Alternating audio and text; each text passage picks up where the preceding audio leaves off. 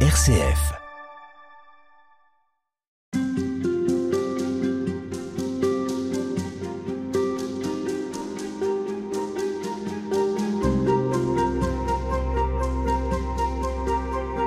Que ce soit l'été ou autour d'un barbecue, d'une grande tablée, à l'ombre d'un cerisier ou tout simplement dans la cuisine pour un déjeuner à deux, que ce soit l'hiver pour se tenir chaud avec des amis serrés autour d'une raclette, ou pour un apéritif partagé avec un voisin, les repas pris à plusieurs sont précieux. Précieux et fragile, source de communion, mais parfois aussi de chamaillerie, de discussions intimes ou de rires légers. Bref, quoi qu'on en dise, les repas sont empreints de spiritualité. Et c'est ce qui vous a intéressé, Jean-Michel Le Serre. Bonjour. Bonjour. Vous êtes l'auteur de La joie de manger qui vient de paraître aux éditions du Cerf. Vous êtes médecin, vous êtes chef de service nutrition de l'Institut Pasteur de Lille. Vous êtes aussi diacre. Et puis, pour compléter le portrait, il faudrait savoir aussi si vous êtes gourmand. Ah oui, oui, je suis gourmand, bien sûr. C'est d'ailleurs quelque chose qui est naturel chez, chez toute personne. Après, on pourra parler de, de, la gourmandise et voir dans quelle mesure ça reste ou pas un, un péché. C'est une question intéressante. Pour le nutritionniste, c'est une bonne chose d'aimer manger. Halte spirituelle, Madeleine Vatel. Jean-Michel Le Serre, est-ce que vous diriez qu'il y a encore aujourd'hui, dans notre quotidien, quelque chose de sacré dans le repas? Oui, il y a quelque chose de sacré et, et, dans toutes les civilisations, dans toutes les cultures, le repas a une dimension euh, de communion, une dimension euh, de rapprochement et puis euh, d'offrande et de, de dons aussi reçus, reçus, partagés, reçus et donnés. Et donc c'est ça qui, qui, qui, crée le caractère un peu, un peu sacré, on pourrait dire, de l'alimentation. Le repas sacré par excellence, c'est le repas eucharistique, bien entendu, qui est un vrai repas, mais oui, dans le repas, il se passe tellement de choses qu'on peut essayer de, de, lui donner à ce repas euh, une, une, dimension qui nous dépasse, une dimension euh, de communion, une dimension humaine, voire une dimension spirituelle.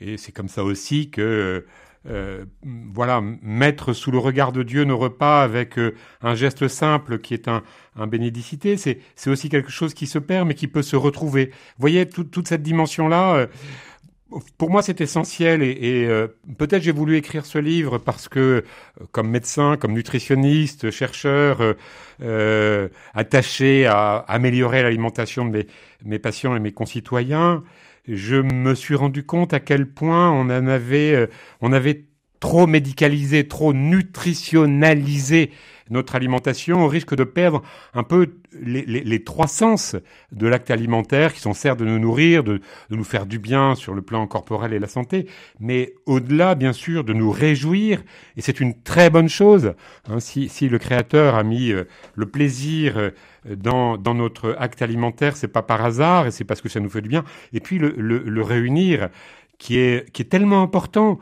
et qui donne tout son sens au repas. Combien de gens peuvent euh, vivre avec tristesse des repas seuls? Alors parfois, c'est pas des repas choisis on fait ce qu'on peut, mais euh, le repas, vraiment moment de rencontre, moment de partage.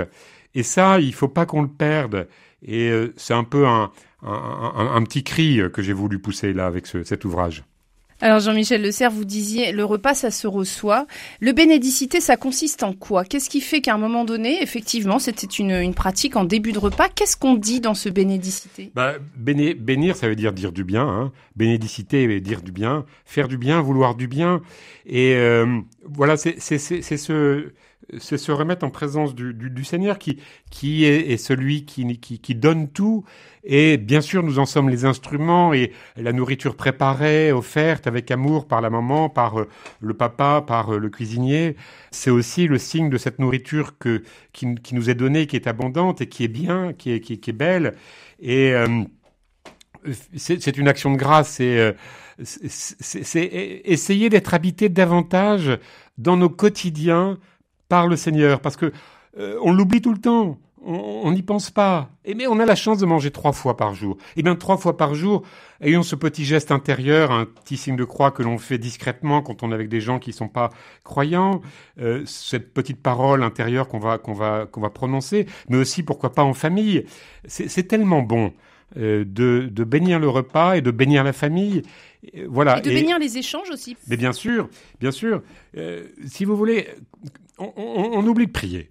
Euh, alors, je, je, vais faire une remarque qui, qui, qui, est un peu déplacée, mais combien de fois dans nos réunions chrétiennes, euh, on se lance dans les réunions, on oublie de prier? On ne met pas le Seigneur dans le coup. On dit on fait ça pour toi, mais on ne le met pas dans le coup. Eh bien, quand on mange, mettons-le dans le coup. Voilà, qui, qui, qui, soit présent, parce que euh, on le dit au moment de la messe aussi, euh, le pain et le vin, fruit du travail des hommes. C'est quand même extraordinaire. Parfois, les gens me posent des questions en disant mais c'est quoi manger en chrétien? Alors les gens me disent ah oh, manger en chrétien, c'est être écologiste, etc. Pas manger de viande. Etc on fait ce qu'on veut là-dessus. Euh, L'Église nous donne aucune recommandation euh, euh, là-dessus. Elle a quelque chose à dire, mais elle donne pas de recommandation. Manger en chrétien, c'est d'abord se tourner vers le Seigneur, vers ceux aussi qui, produisent ce qui vient de la terre, le fruit du travail des la terre. Et puis, donc cet acte de, gratitude, qui est une, une attitude intérieure, mais qu'on peut aussi exprimer ensemble. Quelle joie de l'exprimer ensemble c'est aussi euh, le respect de la nourriture. C'est ça, manger en chrétien. Respecter la nourriture, c'est être attentif à cette nourriture.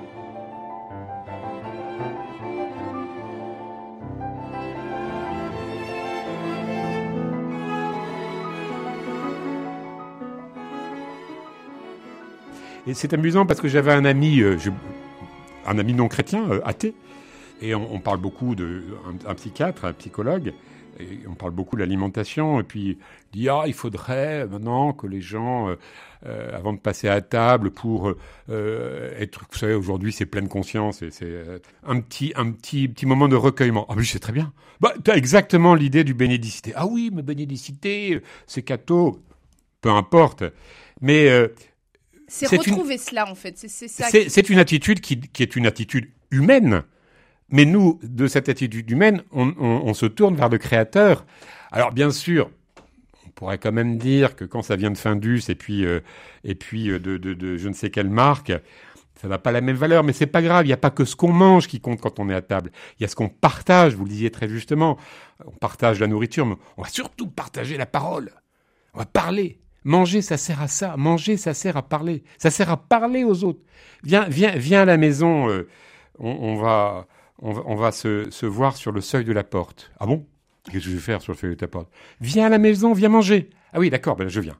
Et donc, euh, voilà, si, on invite quelqu'un à notre table, c'est euh, quelqu'un qu'on va réussir à, connaître, on va partager. Alors, le, sujet préféré des Français à table, c'est la nourriture. C'est la nourriture. Les gens adorent parler de nourriture. Ce qui m'attriste parfois aujourd'hui, c'est que comme chacun il va de son petit couplet avec ce qu'on appelle l'individualisme et le relativisme qui sont aussi présents dans le domaine de l'alimentation, euh, on se divise autour de la nourriture.